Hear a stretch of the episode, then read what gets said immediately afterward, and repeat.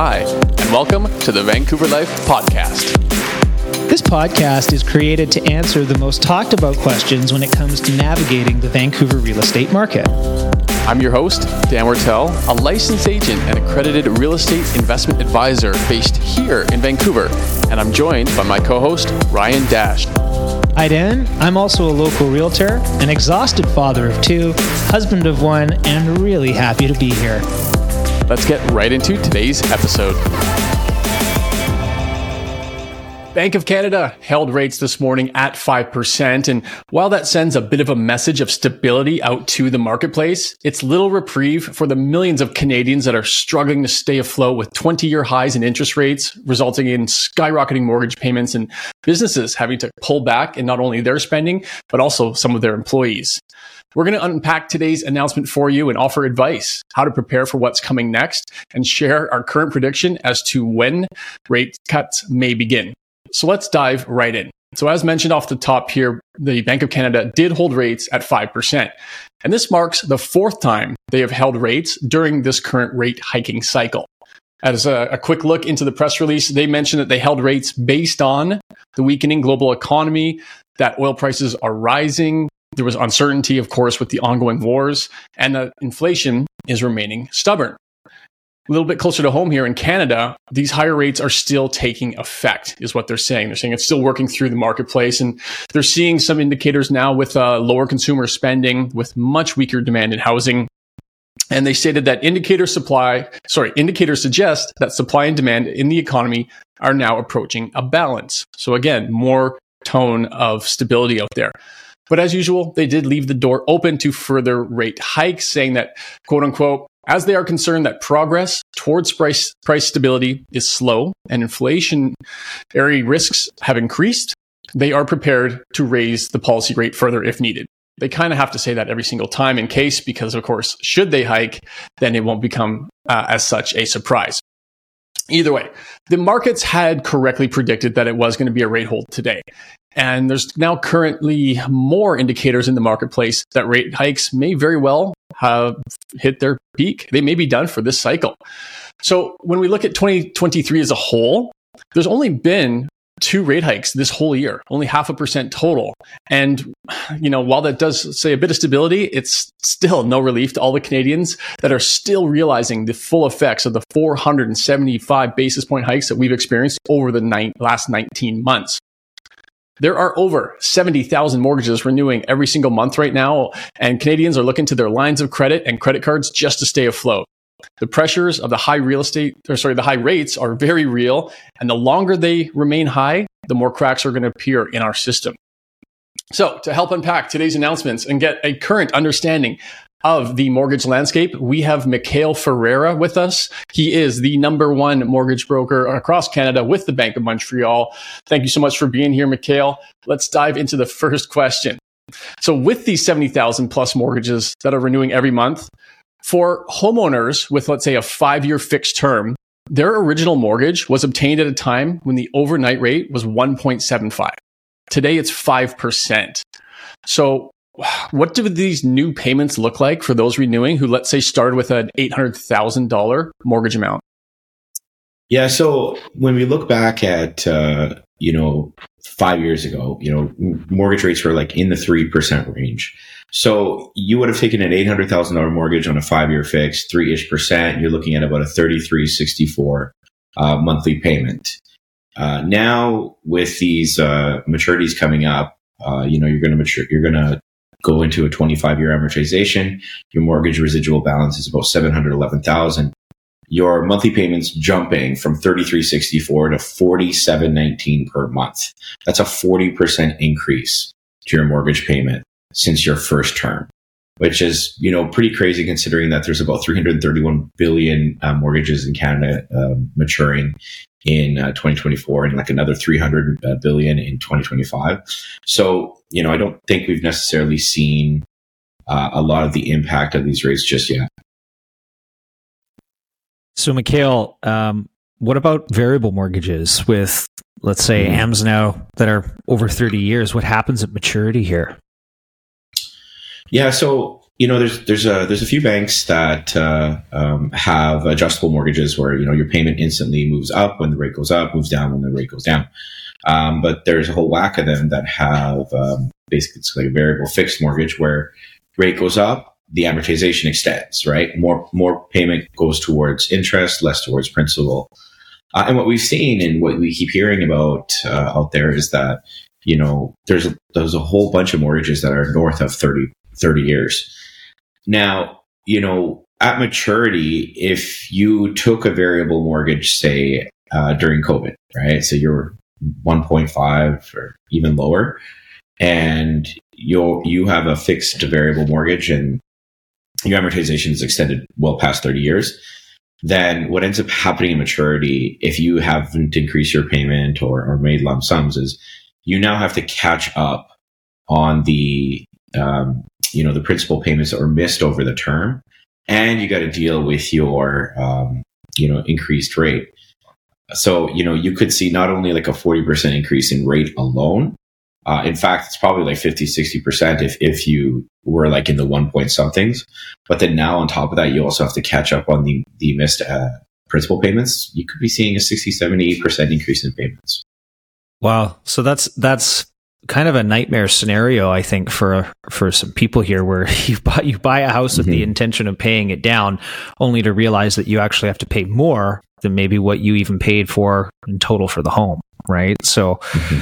difficult situation. Uh, I guess we'll we'll see how how things continue to carry on here, but what kind of options do I have then? I mean, if if can I extend the amortization period without requalifying, or should I be you know bouncing banks? What should I be doing here? Yeah.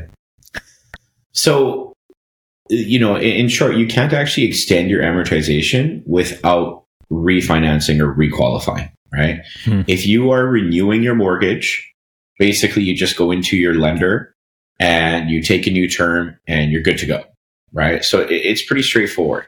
But if you need to extend your amortization, so say you're at 25 years now and you you need to get back out to 30 so that your payment's smaller, you got to requalify. You got to, you know, mm-hmm. basically do a refinance.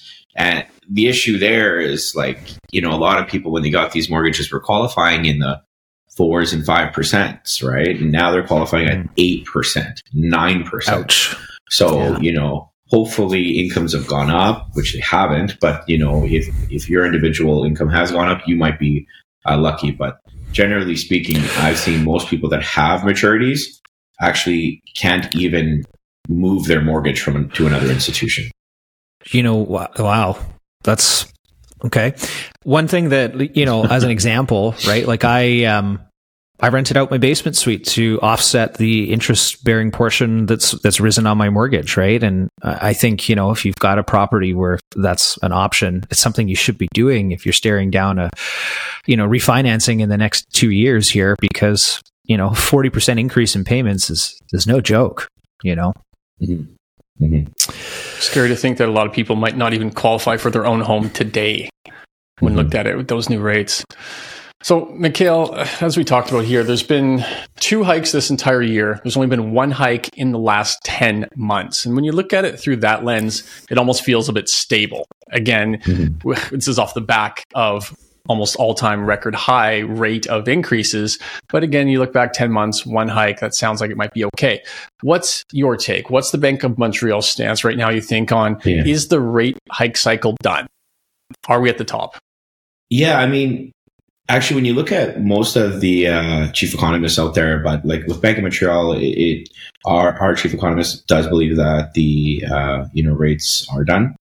Uh, in fact, uh, by the end of you know 2024, most banks are, are predicting that we'll hit our you know target rate of two percent, and you know we suspect that you know we'll we'll start to see you know rates come down next year.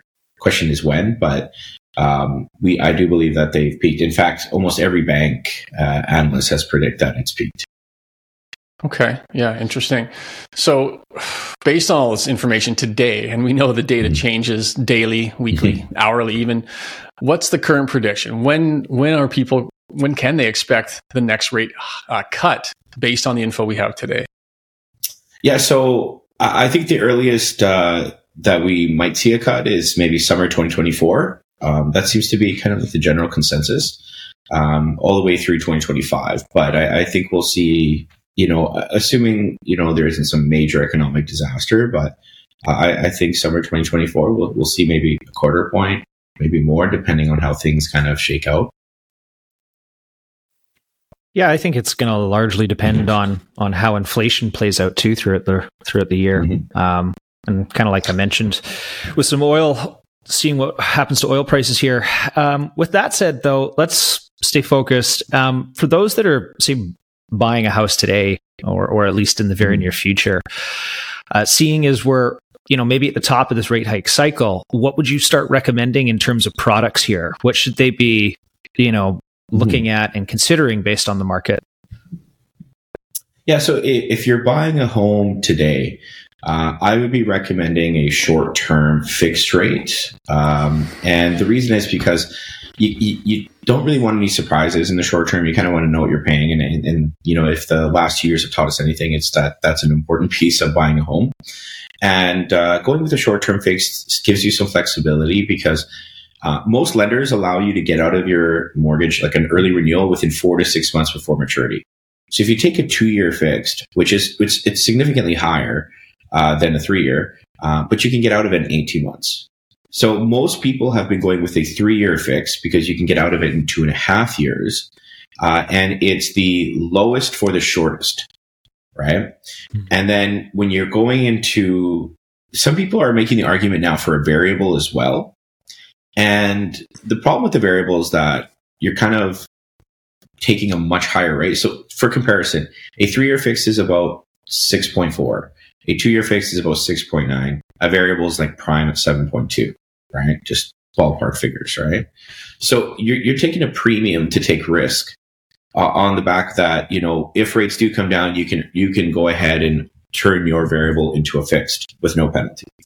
So, you know, there's an argument for variable, but I don't like the spread between the fixed and the variable rate, especially on a three year, because I don't know if taking that risk is worth it right now. There's just so much volatility.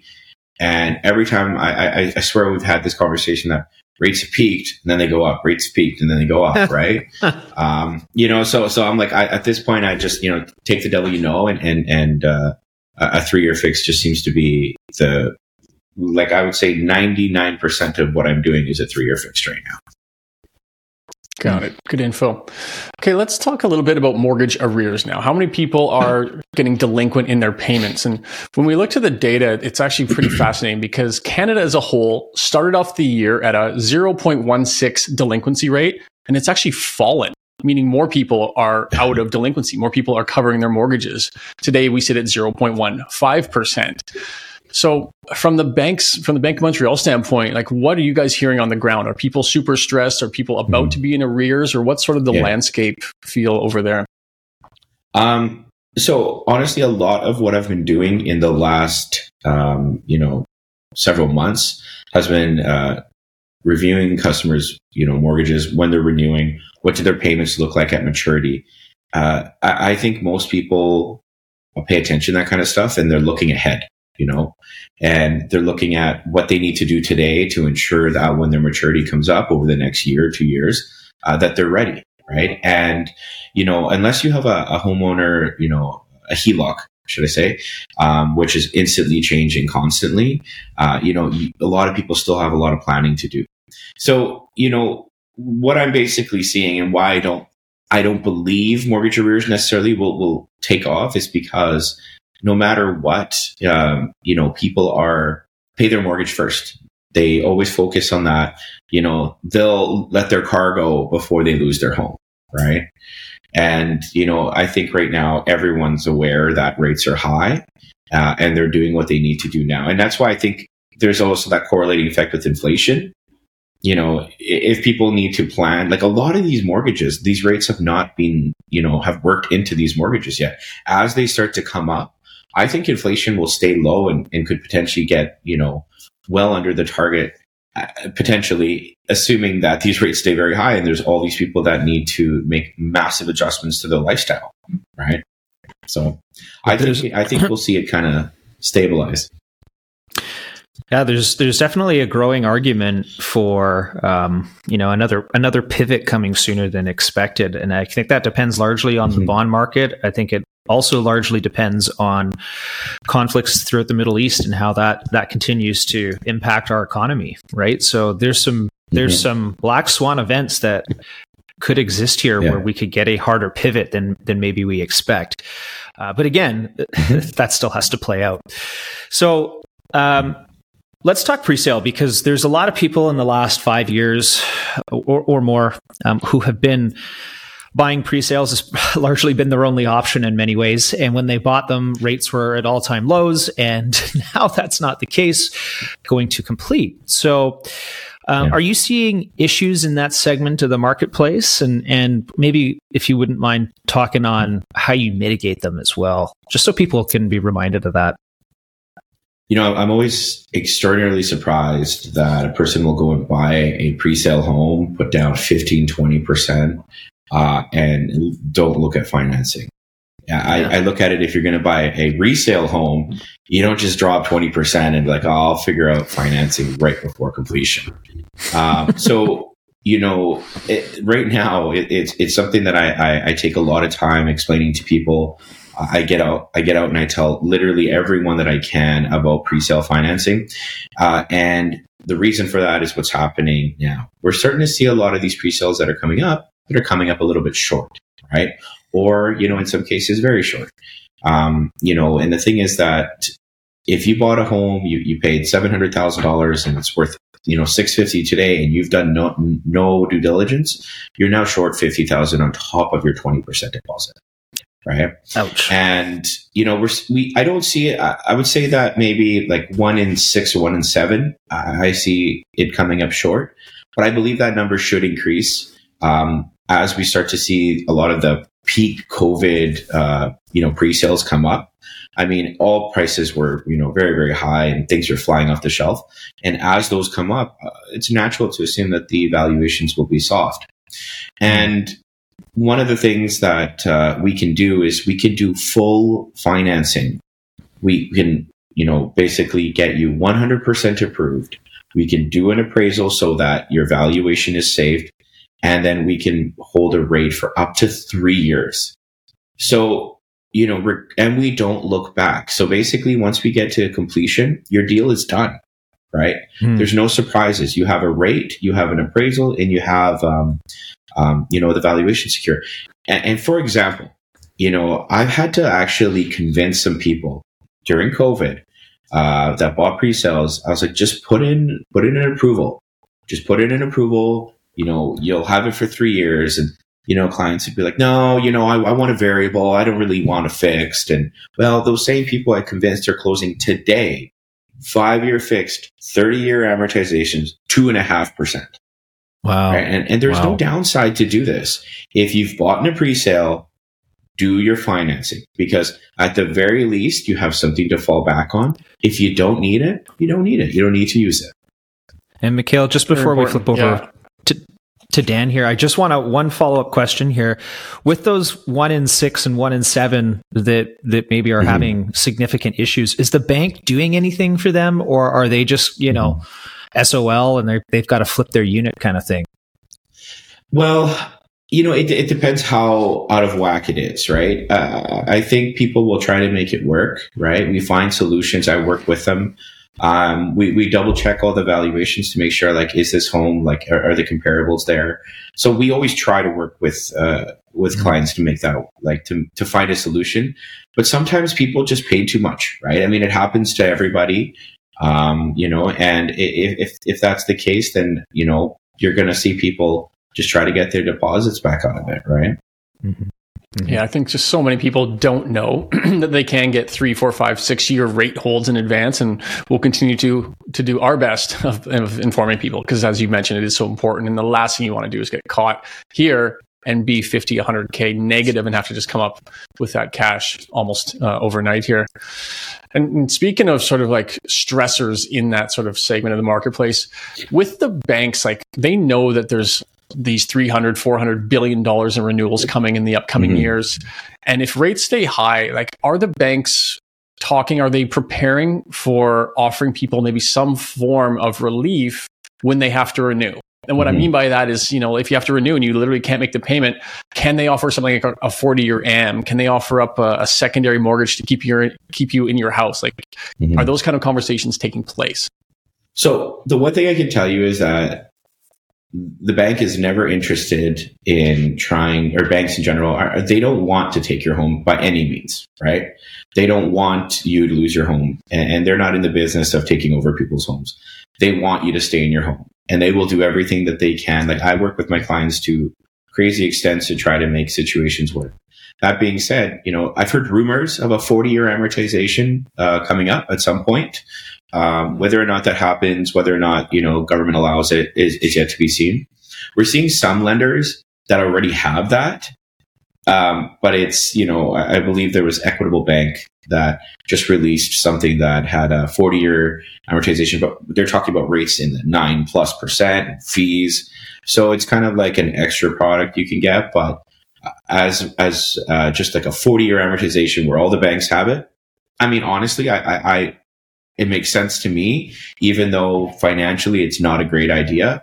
I just think that it's kind of like the next step in our progression because when you have high rates and, very high uh, prices, people need to be able to qualify. People need to be able to manage their payments. But I, I think it potentially could be coming, but there's nothing that has been, uh, you know, told to me or, or you know, fully, you know, I, that I can say that it, it is for sure coming. Extend, extend and right defend. yeah, yeah. It's the name of the game you know. right now. But um, okay, well, let's have uh, last question here on on OSFI. Um, did they do any updates mm-hmm. here? Are they going to tighten any any further difficulty mm-hmm. coming to qualifying? well, actually, you know, uh, this this is one of the things that I've been thinking about all year, and I've been super stressed about it. And it's funny because not a lot of people were talking about it. So for those who don't know, OSFI is the regulatory body that brought in the stress test. They're the ones that basically control how we lend, how all lenders lend, and, and, and you know, basically make it not more difficult, but protect our lending uh, atmosphere, right? So there was all these talks about like uh, debt service qualifications, basically like you, there was less um, you know, move, you couldn't go over a certain threshold of your income. Whereas now there's a little bit more leeway. We can kind of work on things. We can mitigate more, but they're saying, you know, 75% of all mortgage customers, uh, would not be able to exceed 450% of their income. Right. So basically, when you do something like that, you, you take an already tough qualifying sector and you shrink it and you make it much more difficult to qualify. They were talking about all sorts of things. There was even leverage lending, like if you wanted to refinance a rental to buy another home, they wanted to put a stop to that. Um, they did make some changes in the background, mostly to do with um, uh, products like a home line or a homeowner ReadiLine, where you have a homeowner line of credit and a uh, physical mortgage portion. But it looks like for now that they will not be doing um, any of that, which is honestly, it's, it's the first positive news that I've heard in a little bit in a little while. Uh, and it, you know, we don't want at this point. It's like how how much more difficult could you make it for for people to buy a home? I mean, you're already qualifying at eight nine percent. Like, mm-hmm. why are we going to add two more layers of complexity to that? So um, that's honestly the best news that I've heard. This is a moving target. The reality is, if if things get crazy again, they could jump in. But as of now, it just you know it's kind of calmed itself down. Well, look at that. Some good news from OSFI. Maybe we're at the top here of the rate hike cycle. Maybe there is light at the end of the tunnel. Um, Mychal, thanks so much for being on here today. For those people who have mortgages and need to talk to a broker about what to do here, or anybody with a pre-sale who is not pre-qualified, how do they find you? How do they get a hold of you? Uh, you can give me a call, send me an email, or find me on Instagram. Perfect. We will include all of that contact information in the write ups below. Thanks again for tuning in, and we will see you next week. Bye. That wraps up this edition of the Vancouver Life Podcast. For more information on this podcast and to access a ton of free downloads, investment opportunities, current market info, and homes for sale, you can find it all at www.thevancouverlife.com. Thanks, and we look forward to bringing you more podcasts about Vancouver real estate.